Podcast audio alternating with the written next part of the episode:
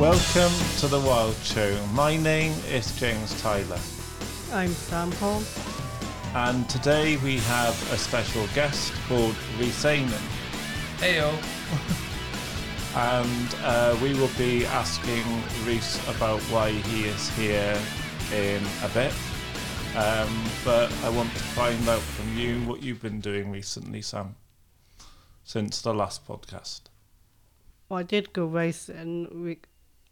Was it last week or week before? I can't remember what day it was, but I went racing. I think it was last week.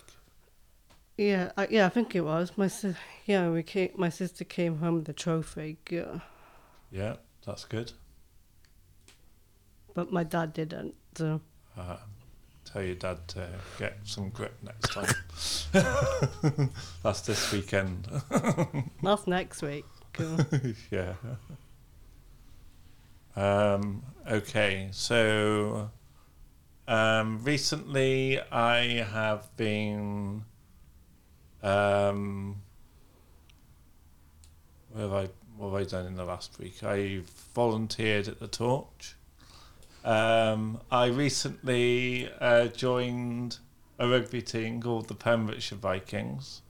The Pembrokeshire Vikings are a mixed ability rugby team for people with and without learning, well, with and without disabilities.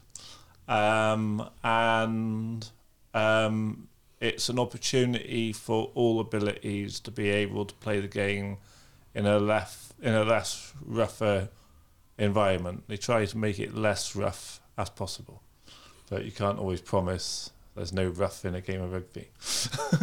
so in the last week, I I was part of Milford Haven Carnival last week um, with the Pembrokeshire Vikings, uh, who who who I will talk about after, and um, they've got a player called Blevin Gibbs who has just come back from the Special Olympics World Games with four gold medals, and he was the guest of honour, uh, carried in a nice little jeep uh, through the carnival parade, and I was there helping carrying the Pembrokeshire Vikings flag. And since I've come, and since people uh, uh, have known, they've been a bit like, um, "Oh, I don't. Um, you didn't tell me you were in Milford Carnival this year." Yeah. And I've been helping create Easy Read News, uh, which is another part of this project. It, it it's underneath this Wild Show show um, umbrella. So we're like trying to go from just this podcast to more media work. Um, like, and our news is an easier version to understand than the news on TV. Um, uh, where we make it more, the language more accessible. And next week, um, this week, I have been preparing to go to the Pem- um, to Milton Keynes with uh, Barrod, who hosts the project. This this project. Um, I'm going to the history um, of people with learning disabilities conference, which is a UK wide conference. Uh, I'm going down on Monday. Conference is Tuesday and Wednesday. So I'll have more news about that in the next podcast. Um, and we hope some people may agree to be involved with us. Rhys, what have you been doing this week? Yeah, um, you should introduce me or let me say who I am. Yeah, my name is Rhys Ainan. Um, I just came back from a two weeks holiday in San Diego. Uh, you know, basically a fortnight, which Yeah. is funny. Um, when I told um my brother's friends, my I went there to stay with my brother, and I told his friends I was staying for a fortnight, and his friends were like, "Is fortnight a common thing to say?" They just it's not very. Americans apparently don't use the the term fortnight for two weeks. I most Amer I get the impression that um, Fortnite, they think it's associated with the game Fortnite. Yeah. Which makes sense. You know, that game is very popular among um, kids and teenagers at the moment. I've never played it. I'm not really into that sort of game. But uh, yeah. But yeah, spent fortnight with my brother in San Diego.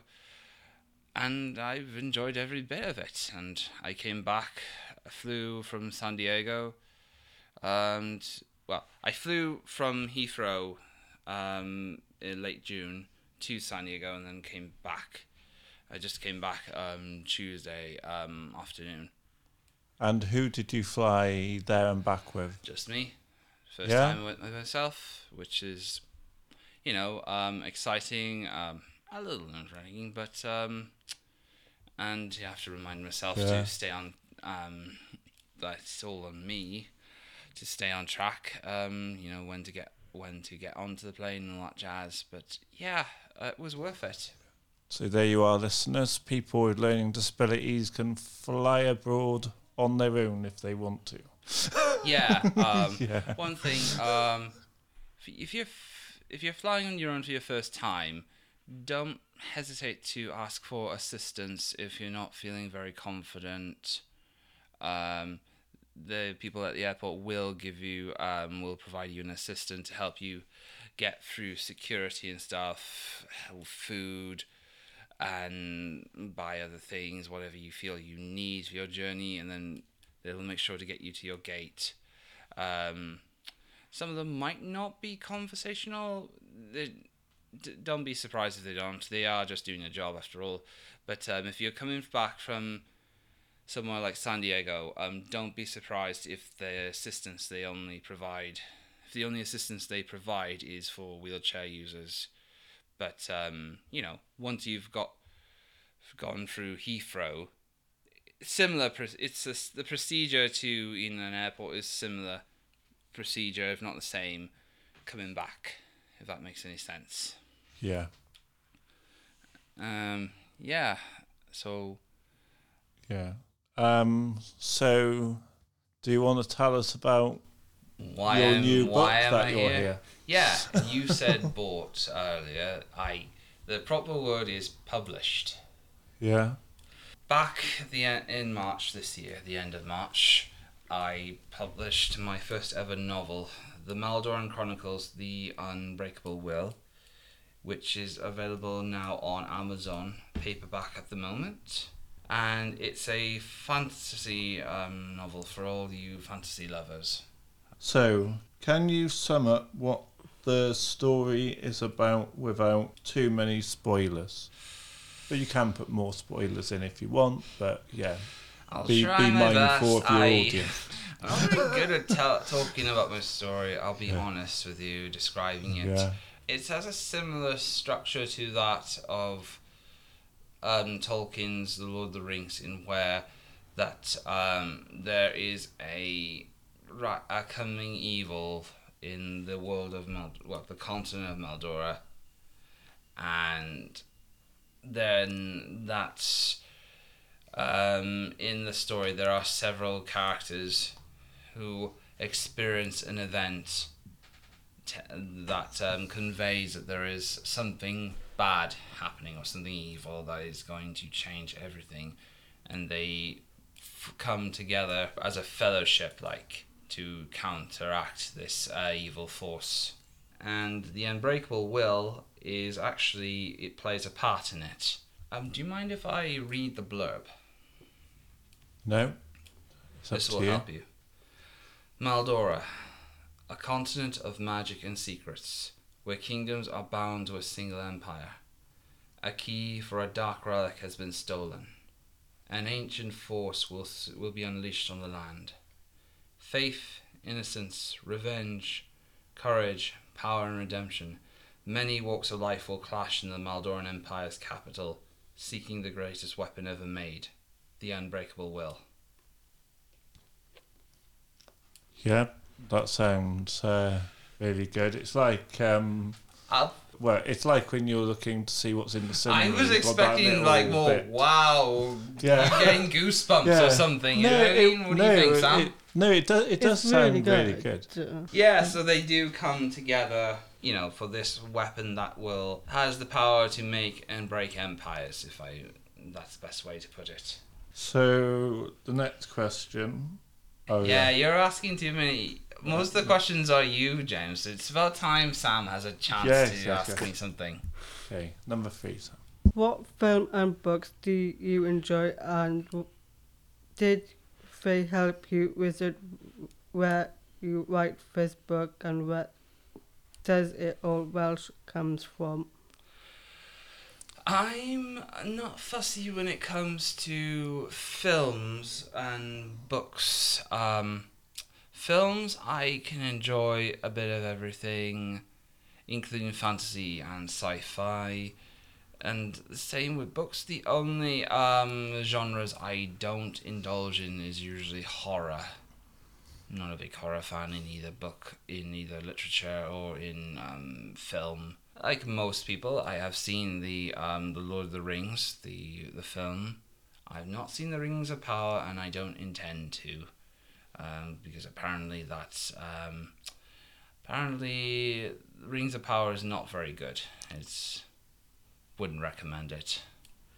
And yeah, some of the stuff does help, uh, especially the Rings. But in truth, when I ri- started writing this book, the the original inspiration behind it was um, was the story from a, from a video game called uh, Myth: The Fallen Lords, which is a game by Bungie, the same company behind Halo. You Yeah. um, Myth: The Fallen Lords is about a story about um, a cycle between good and evil. Um, how you know I try maybe I shouldn't really spoil it. You you have to look for look it up on Google yourself.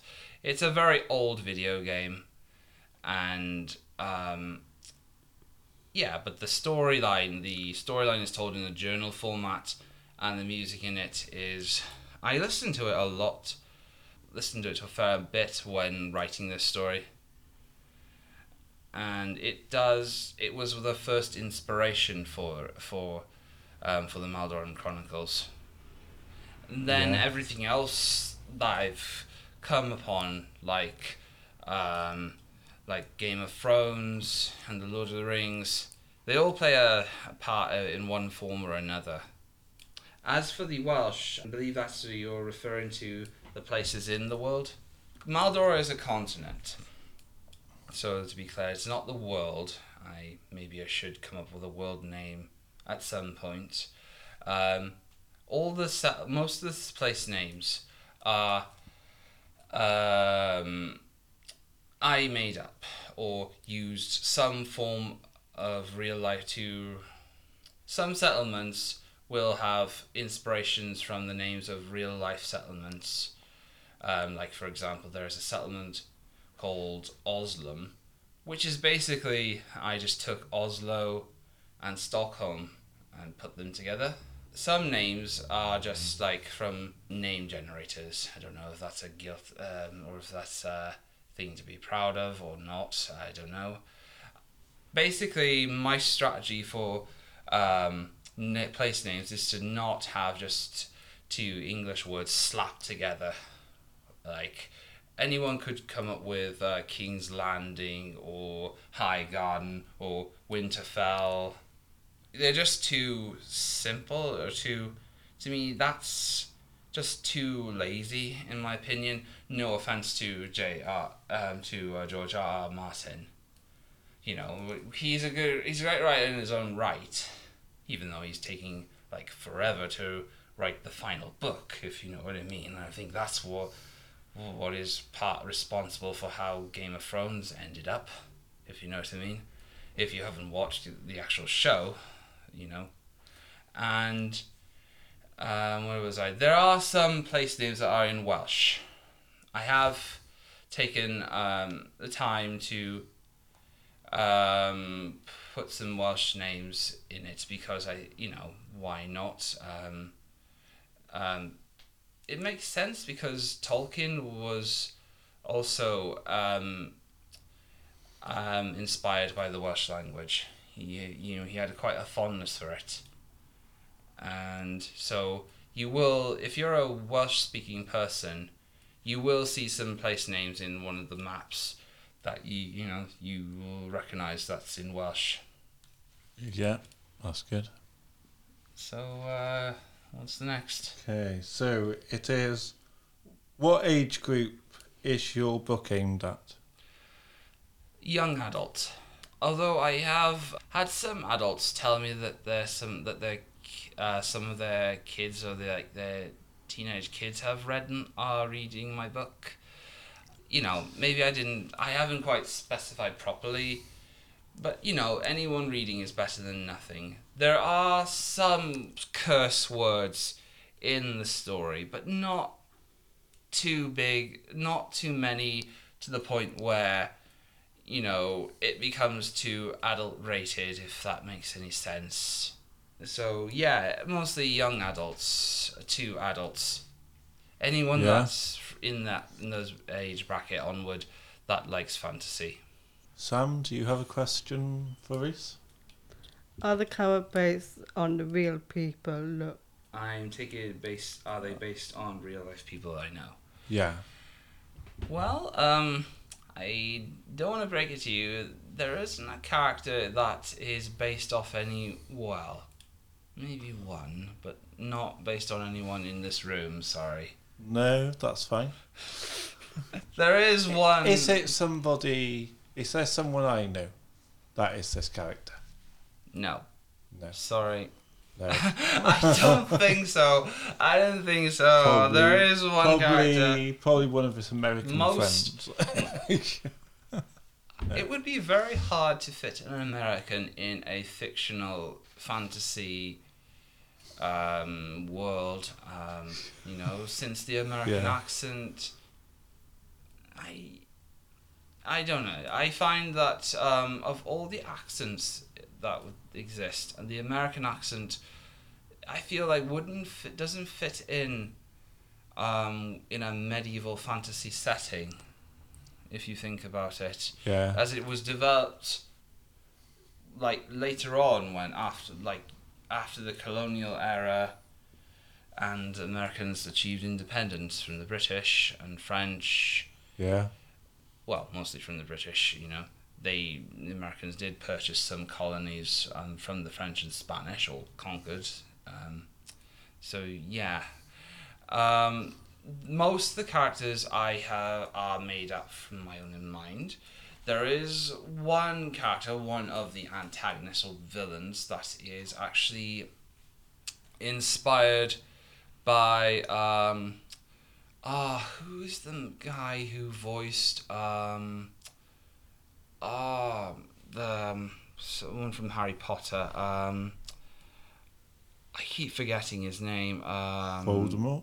no, no, no, no, no. The one, one of the teachers from, um, Oh, Snape, is it? yes, Professor Snape. There's one character, one of the characters in my story is inspired by uh, Snape. Um, the actor, I can't, see, I can't see your phone because I'm short-sighted. oh, Alan Rickman. No. Alan Wickman. Yeah, when I visualize, when I look at this character writing him, I can visualize him as, as Alan Wickman, uh, you know, as Snape, Professor Yeah. Snape. That's um, you know, all the other characters are, you know, everyone else is in, um, from my own imagination or from my own research or um, some fusion um, inspire inspirations.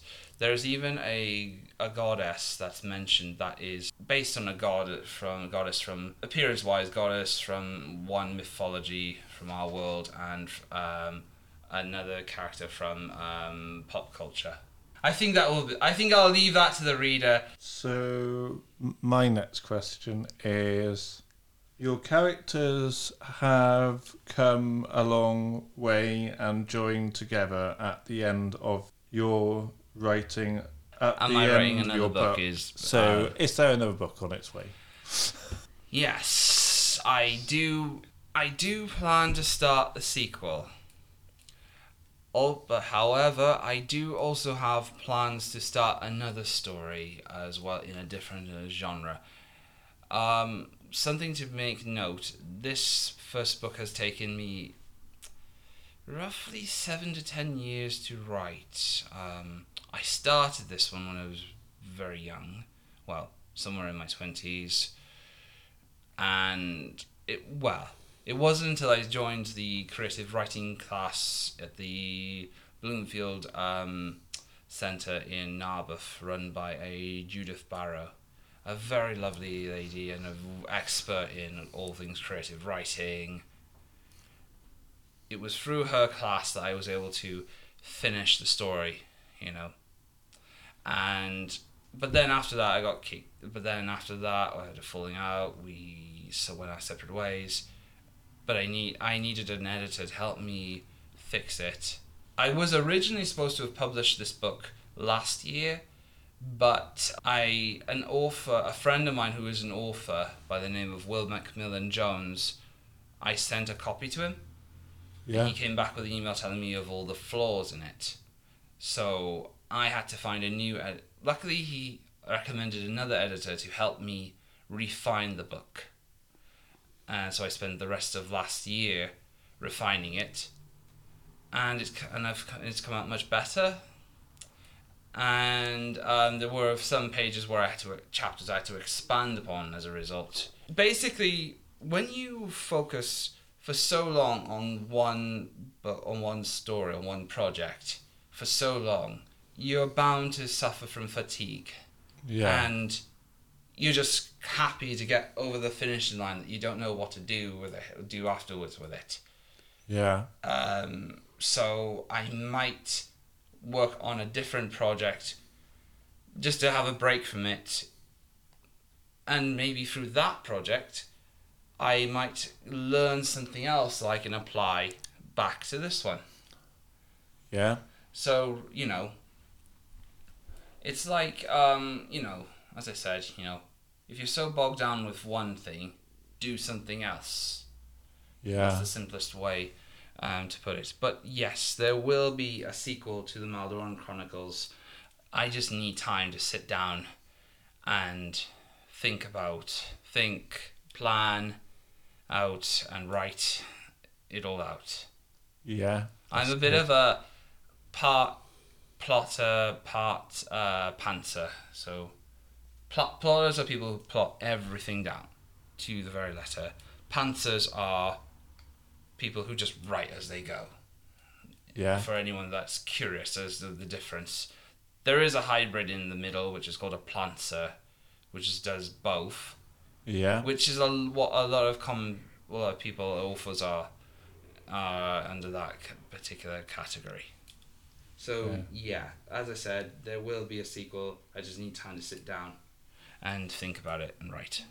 Yeah, that's good. We look forward to that one. one. Sam, do you have another question for Rhys? When can people get your your book? Um, Where can people get your book from? At the moment, it is available on paperback on Amazon. I am, however, looking at other sites to um, publish on Amazon. It's I it was nine ninety nine, but I've had to. I've changed the price to nine eleven ninety nine because um, I had an update from KD Amazon's KDP of changes to the print costs see um, something I've learned is that um, with KDP on paperback or hardcover, it doesn't matter, um, you get 60% of royalties. 40% goes to Amazon. But a portion of your royalties will go to paying to for, for the printing cost, which vary, which can vary depend on how many pages you've got in the book you've written and what print ink you use. Um, so um, yeah, so I've had to. I had an update on how on on the changes to the printing cost and requirements. Hence why I've had to raise the price a little bit, but it's not too bad. At the moment, I am going to eventually start looking at ebook uh, formatting for it, and maybe see about other alternative um, places where I can publish, like um, Lulu, for example. I Yeah. think that's the, I think that's the site. Yeah, if you know. Um, if you want to learn more information, um, I do have a website up where people can learn more about the story. Um, my brand name is called Frost Bridge Publishing. Came up with that myself, um, which is inspired by the by Bifrost, the magical uh, bridge um, from Norse mythology. It's the bridge that connects the great tree Yggdrasil to all the nine realms in the Norse mythology, Yeah. including Asgard, Midgard, Jotunheim, Aspel, yeah, and all the other realms I forgot whose names I've forgotten. Yeah. Yes, and so if you- you know, um, the website is called uh, frostbridgepublishing.com. Are you thinking about doing an audiobook? Yeah, I have thought about adapting it. I have had someone else mention about doing an audiobook. Um, the question is um, how, I'm going to go about it. I don't know too much about it. I know that um, it's just like this. You you know doing recording in a studio like this. Um, yeah, that will at some point, yes, um, that is probably going to be on my list of things of formats to go with. Um, maybe one day I might do a comic for it or a graphic novel, um, or even I will admit, uh, maybe one day it might get adapted for for the big screen. Like, um, I do admit when I was writing this book, I did kind of fantasize of what it would look like, you know, visualizing what it would look like on the screen most of the every scene. That's how I write as well. Yeah. So That's yeah, uh, audiobook that could and that's that will eventually uh, I don't know when, but uh, when I do have an idea of when I'm going to start doing it, I will let you guys know. Okay, thank you. I just want to ask one more thing that's not on paper. Uh, how many people have shown interest in your book so far since you launched it? A lot of people have shown interest. At the moment, sales have been small. I don't know if I should really admit that, but uh, never mind. Um, I have already sold the book in person, a fair number of books locally. Um, I did a book sale um, back in May um, at Haverhub in Haverfordwest Yeah. sold about 12 copies sold the rest to other um, a lot of people locally you know Yeah. family friends even uh, i've had um, f- people from my football club um, wanting a copy Yeah, that's good. It's going far and wide. So, Sam, have you been watching any films or playing games or reading books recently? I've been playing games like that on my Switch. Yeah. I've been playing Pokemon. Yeah. And also been playing it on my phone as well. What is Pokemon? Pokemon is a game. Yeah. how can on- you not know what pokemon is Right, Rhys? this is about people who may not know about this game. everyone knows what Pokemon is. Even I, even everybody, including probably except maybe your grandmother. like, Pokemon is a phenomenon. It's a worldwide brand.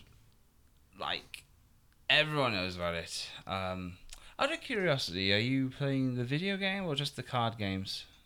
Oh, both. Uh, Ah, I used to play the video game myself, and I've had, I've played also the card, the trading card game myself. It's the latter is a little trickier to do because find well, it's finding people to play a Pokemon trading card game with. That's the trick.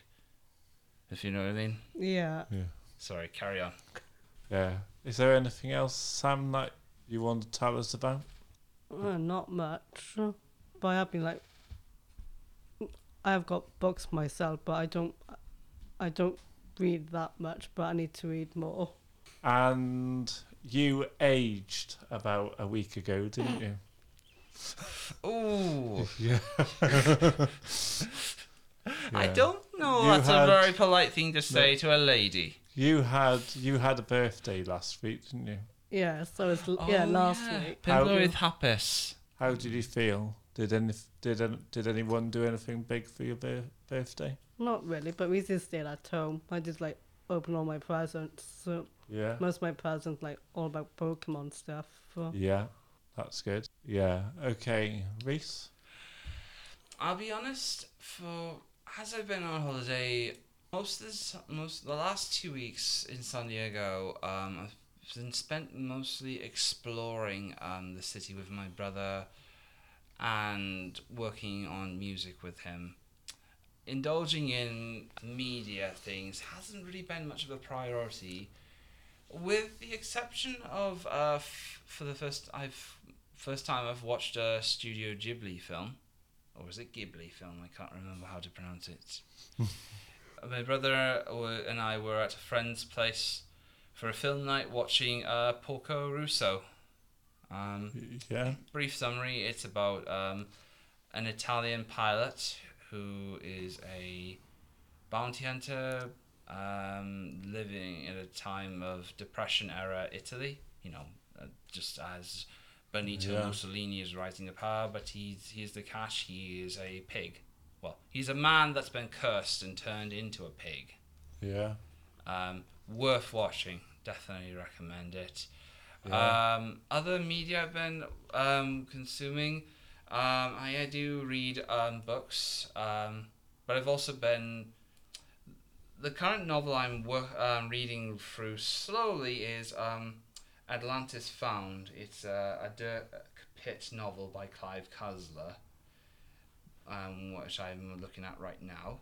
I've also began in um, looking into indulging into um, manga as well, such as um, My Hero Academia Volume One by Kohei Hirokoshi Hiro Kohei Hirokoshi, who's um, My Hero Academia is like one of the biggest hero um, uh, franchises out there outside of Marvel and DC.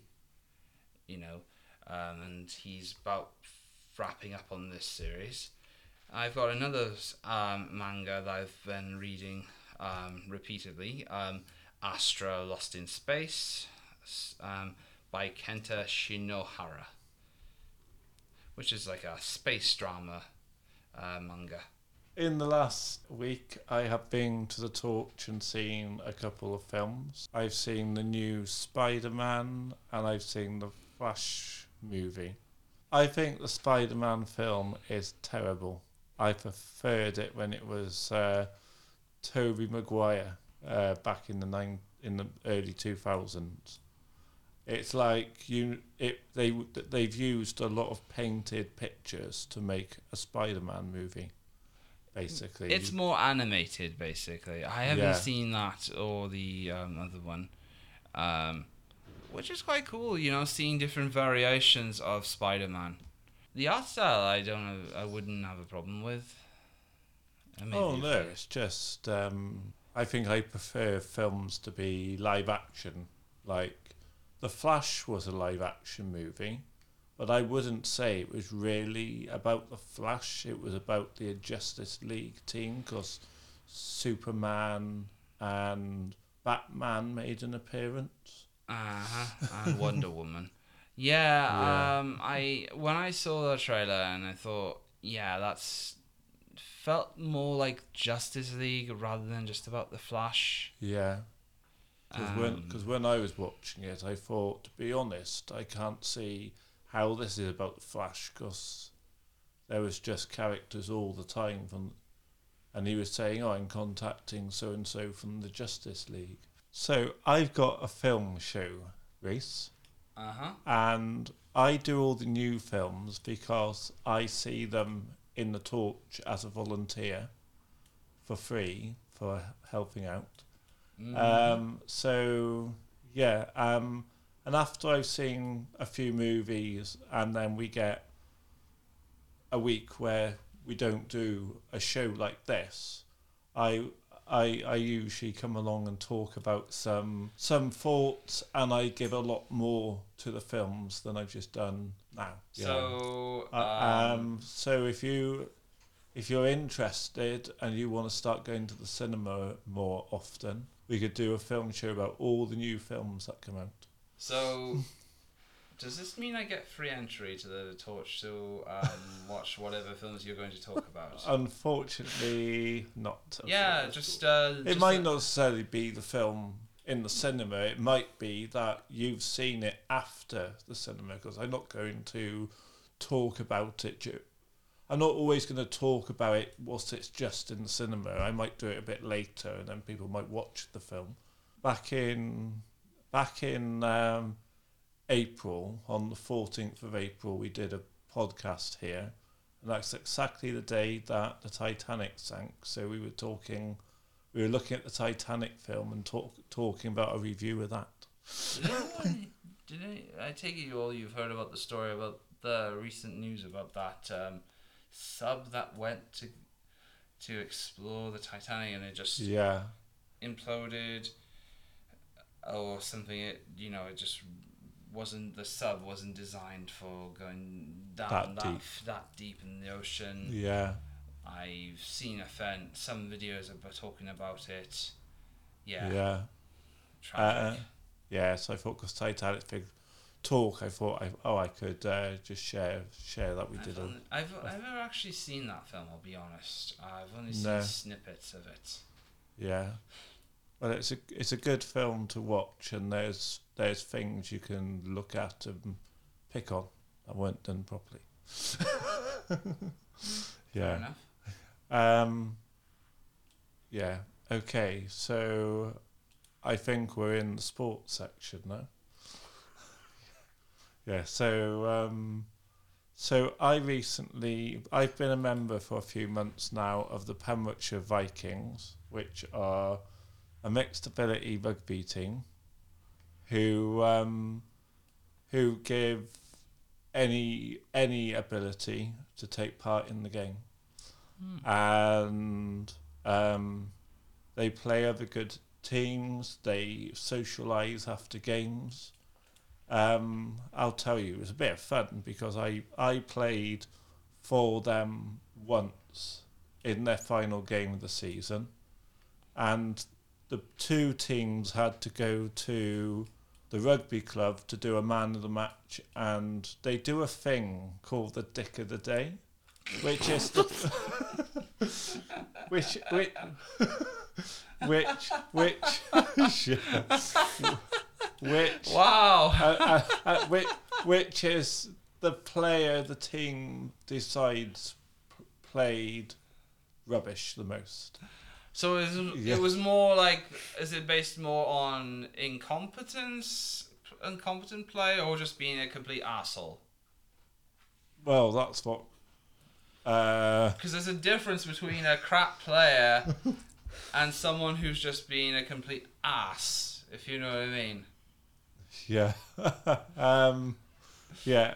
Well, well, well, well, it's somebody that did a lot of mistakes or something like that. Uh, so that, more of a. that the team that the team probably weren't happy with. I would say that would be. I would have changed the title to being like the cock up of the cock up award. yeah. And then they, they nominated their team captain and their their, their, their no, no, not their oh shit! no, no, no, the player of the match. Yeah. Wait, so did the captain? Which title did you get? Did you get the player of the match? No, the player of the match. And both play we had two we had one player with man of the match, another player with dick of the day. So who's the who? Who got So so what the who got dick of the day then? Was it the captain? I No, it was um, the person on our side that got it had had to have a drinking competition amongst the dick of the day from the other team. So they had to drink very quickly a, a, a glass of beer, and then just one beer or no, just one, yeah, and then that's so fun. and then afterwards, when we were, yeah, so our man of the match received uh, a hat with the logo of the other rugby team's uh, thing, and everyone was having a laugh over that. Uh, We gave we gave their man of the match a Pembrokeshire Vikings tie. yeah. Um, and and then not long after, I went to the bar to try and get a drink, and one of the team people were in front of me from the other team, ordering about forty drinks uh, of, of beer, and uh, and then I looked at him go over the other side of the room, and he had the whole team in a drinking competition, and then the first one to finish had to drink brandy after that. So I've learnt how mad uh, people are after a rugby game. but I definitely wasn't drinking like that. Yeah, I'm not a big drinker either. I mean, there's there's very few alcoholic beverages I will consume. Um, I mean, exception. I pref- give me a cider like Kopparberg, Rekorderlig, Moot cider, or Brothers cider, and I'll be happy. Um, yeah. So um, yeah. So um, our dick, our dick of the day was um, what's he called? Yeah. It, it it was a new it, it was a new player and they chose him as a joke because it was his first day playing the, the game properly and he decided to go straight for no he decided to go straight for uh, um, full contact in his first ever game after never playing a full contact sport before. it wasn't me. oh, oh, so uh, it wasn't. Oh, so It it was was. some- oh, No, I'm no, guessing it it, was was, you because everyone else. else is pointing their fingers at you. Am I right? well, I'm the only one that they can blame, aren't I? so you got the dick of no, the day. no, no, I didn't. okay, so that's me with the Pembrokeshire Vikings. Yeah. So, any sport things from you, Rhys? Oh, I'm surprised you didn't go to um, Sam first, but okay. Um, leaving the best for last, I suppose. Um, yeah, uh, sports.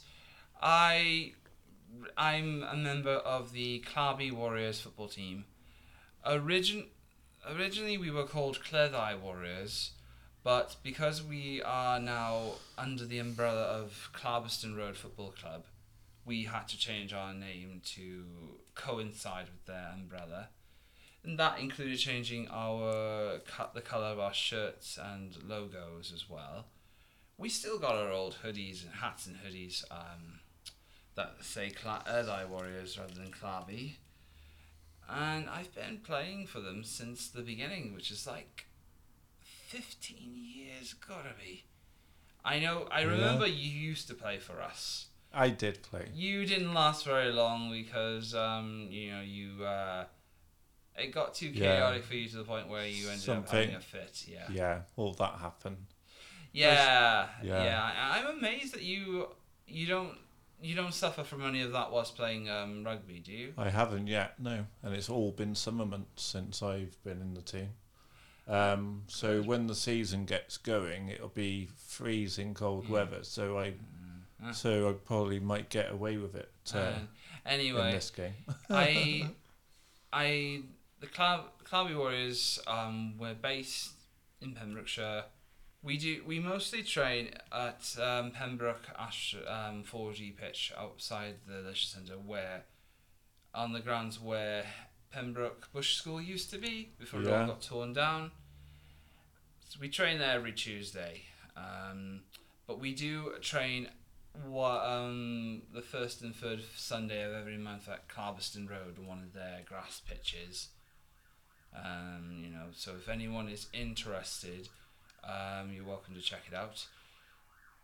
I was away in San Diego when I team played its last tournament.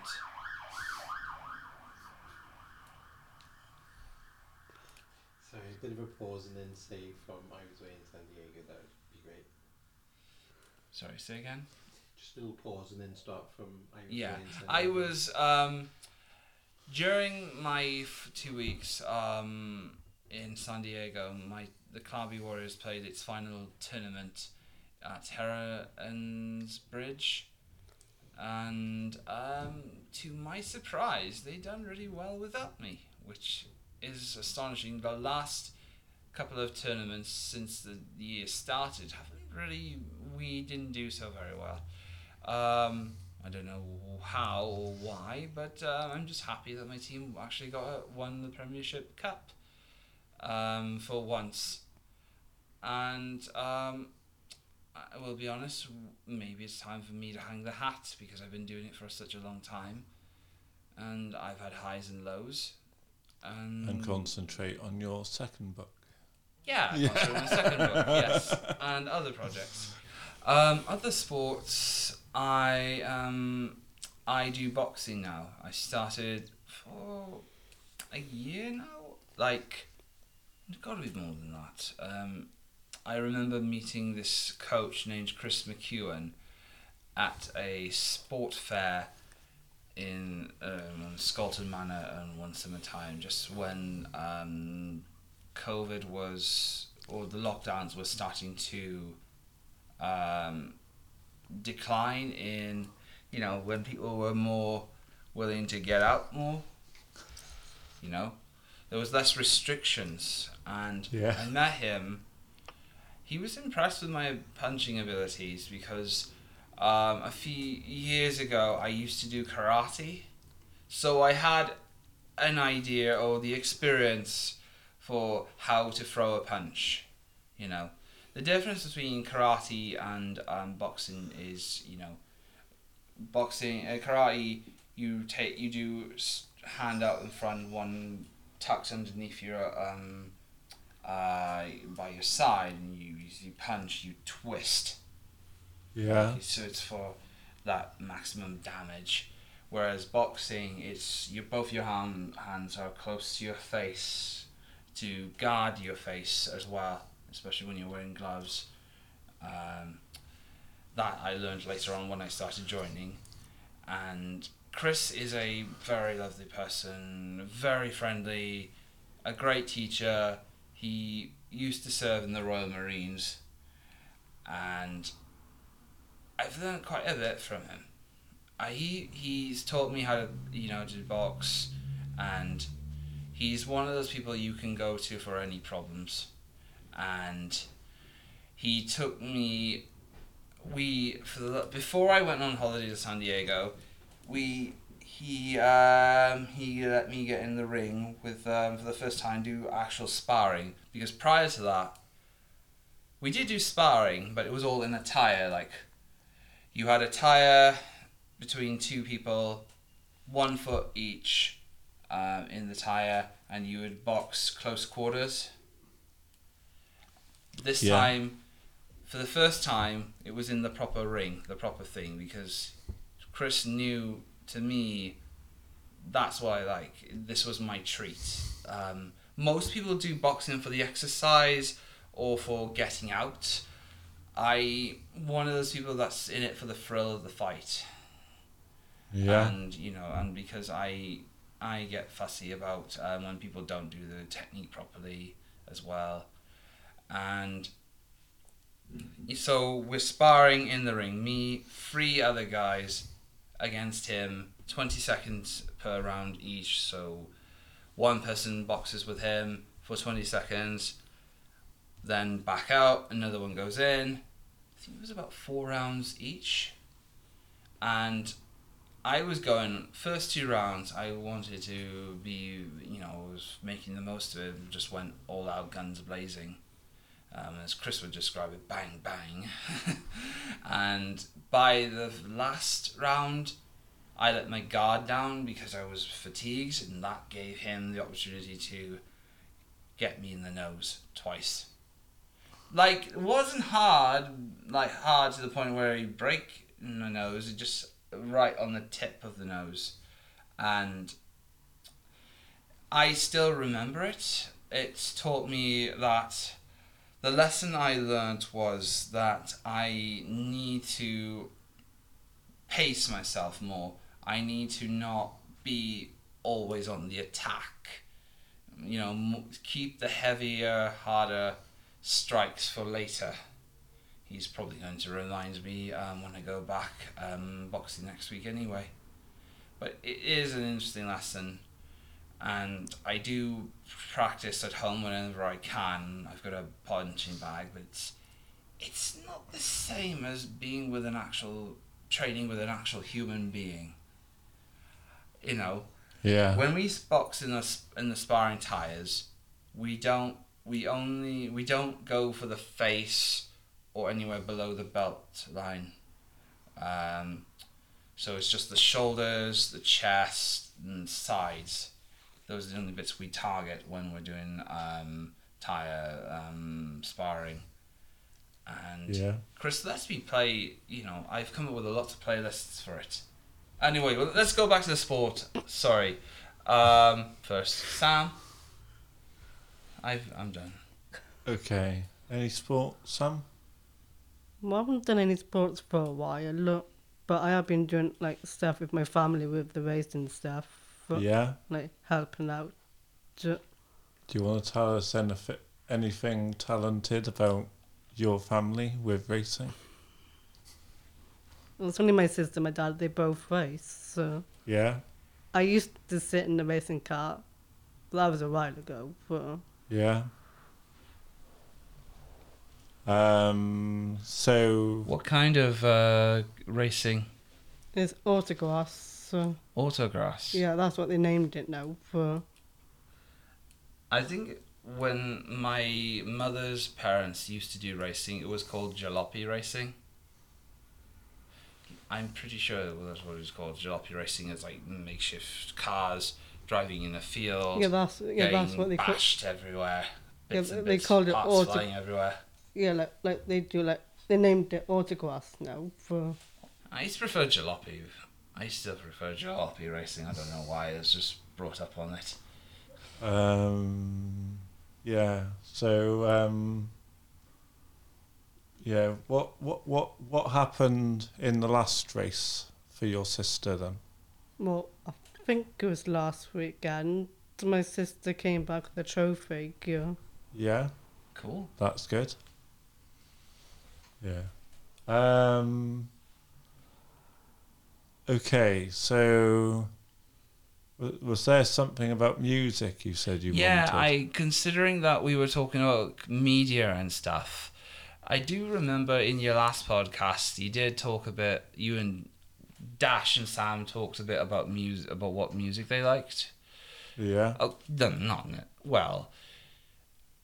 I don't know if you want to ask a question of what music I'm into. Yeah. Okay. But I, I think uh, I heard a lot of it in the lockdown. But yeah, share what your favourite kind of music is then. Well, I am wearing a shirt that does um, convey the genre I am into at the moment. Yeah. Can you read it? Sign for wave. Synthwave. So yeah. wow.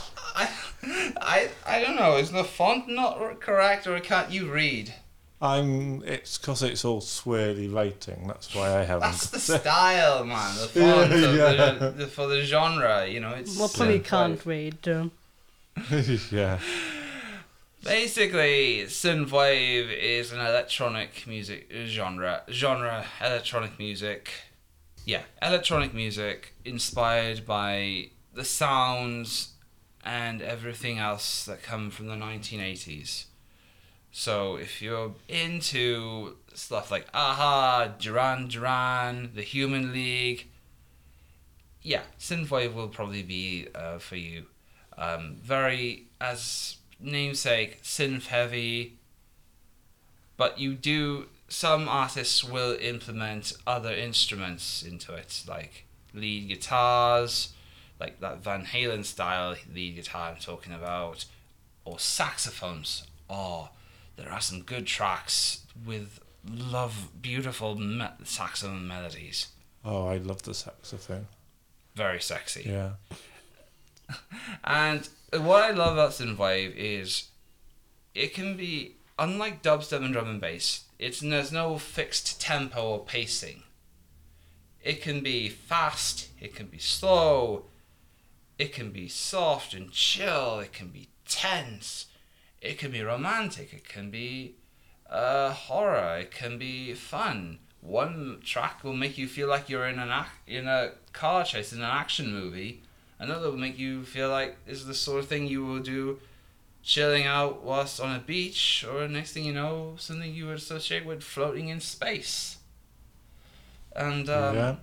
as all there's lots of different um, artists I will I could recommend um, depending on what you are um, feeling like um, but I'll throw some out anyway like uh, the Midnight Gunship Wolf and Raven uh, Neon Capital Kavinsky Laserhawk once you start listening to one artist in this genre you are literally opening up Pandora's box. It may not be the most popular genre out there, but for me, this is a genre that I feel finally feel at home with. Yeah, that's good. Um, so yeah, um, yeah, that's it for me. Okay, what's your favourite kind of music, Sam? I got loads, so. But I have got a favourite one from the Jonas Brothers. They're not, they're not long. Is it that song, the Jonas Brothers? You said. Yeah, Is it that "Don't Marry Her, Have Me"? No, no, no, no, someone else. Uh, sorry. I'm trying to think what the song is, but it's not long come out. So the, one of the latest songs they done. I'm not familiar with the Jonas Brothers. I'll be honest. No, I'm not. I'm trying to think what the name of the song. But it's on my phone actually. I can't remember, remember what it's called. But I'm in like pop music, like boy bands and all that stuff. I'm into. Yeah. But Oh yeah. What, well, what about you, I'll, James? I'll Uh, share what my favourite music Jonas are. Well, Leave before you love me. Yeah, it might be that one. No. I'm just looking on Spotify because that's like the number one track at the moment. Um, although the latest release um, is um, the album, which is a very lazy way to name an album if you really think about it. On their latest album, the album is apparently Waffle House. Is that Yeah, it might be that one. No. the Waffle House? Yeah. Waffle House, I mean, actually. uh, Any other songs? Well, I'm, in, I'm into my bo- uh, like boy bands and groups like that. So yeah. So Westlife, Backstreet Boys. yeah, I like all them. Uh, Yeah. Oh, what's that One one? Direc- Ain't nothing I wanna the um. Tell me why ain't nothing. We don't want a copyright strike. uh, I'm just getting to the good bit, you know, like I want it that way. That's been recorded. Better be deleted. Come on, Otherwise one we're- line isn't gonna kill you. Yeah. We end up having to pay royalties. Yeah. okay. So, I like big singers like probably from e- 80s, 90s, 70s, and the 60s. so, I like bands like uh, UB40. I like Meatloaf, who died a few years ago. Mm-hmm. Rest Uh, in peace. Yeah, and um, and um, I like um, Boyzone. I like Stereophonics, all that kind of stuff. So it sounds to me more like you're into a bit of everything. Yes, I am into a bit of everything. I am too. But when you get when you get to the 2010s, uh, I'm not really big on today's music. Mm. S- eight- 60, 60s all the way to the 90s is my favourite kind of music.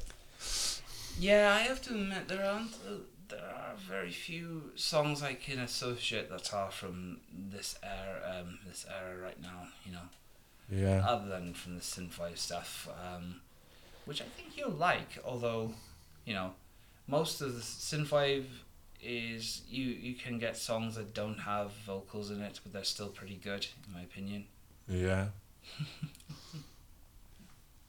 yeah, there's these people that support people like Harry Styles and Ed Sheeran. I just can't stand these people that Yeah, I I'm I'm alright. Some of them, Ed Sheeran. I did like his song um, for The Hobbit, I See Fire.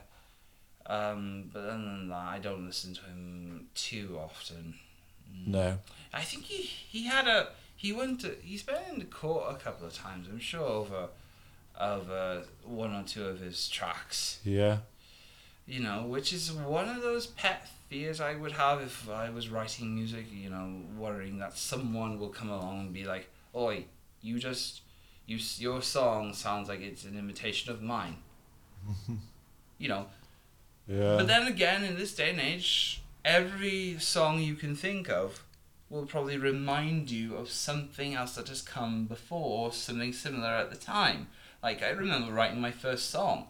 You know, it was inspired by um, times like these by the Foo Fighters, and then a fr- but then uh, another friend, a friend of mine, said it reminded him of um, Silver Machine by Hawkwind yeah. Which I can see, I see understand where he was coming from when I look back on it. Yeah. I don't. If you want to know, you don't want to know what songs I've written in the past. You, you know, Uh. I'm a bit embarrassed by them. Producer, is there any songs that you like to share with us? I, I, I go along on the um, synthwave 80s stuff. I grew up on Depeche Mode and Kraftwerk, and that, that was my genre. But I'm going to cut me out. I'm not part of it. No. I'm Oh, come on. Max keeps himself in. The, Yeah, in he the didn't. He didn't. Uh, Max didn't stop. Uh, Max has got a massive ego. I'm surprised I'm you haven't made him a I'm member of this podcast.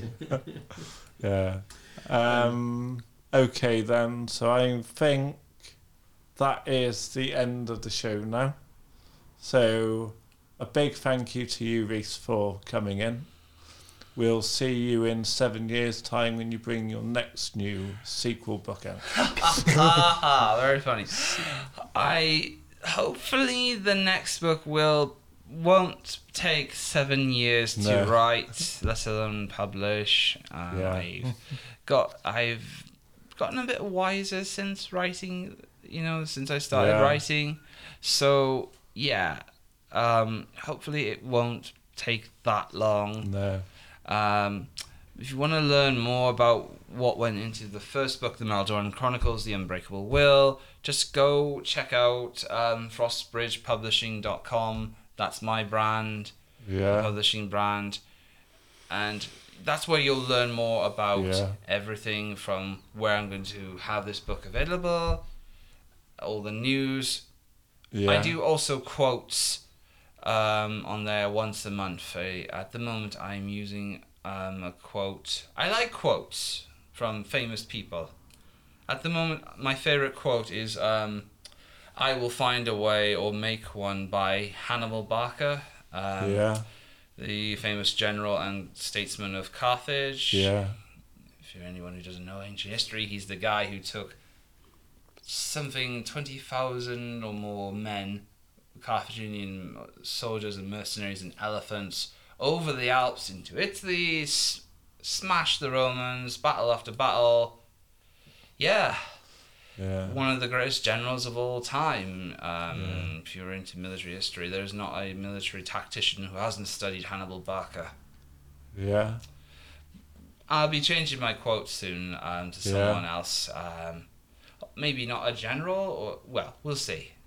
Uh, I got I I I I got a quote for you from a very good film that I like. Yeah.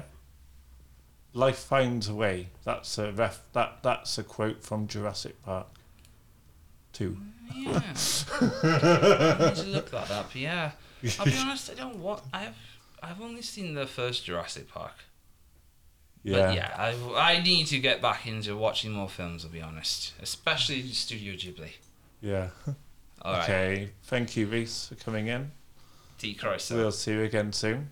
Uh, goodbye from me, James Tyler. And a goodbye from Sam. Okay. And from me, Rhys Sinan. Hoyle.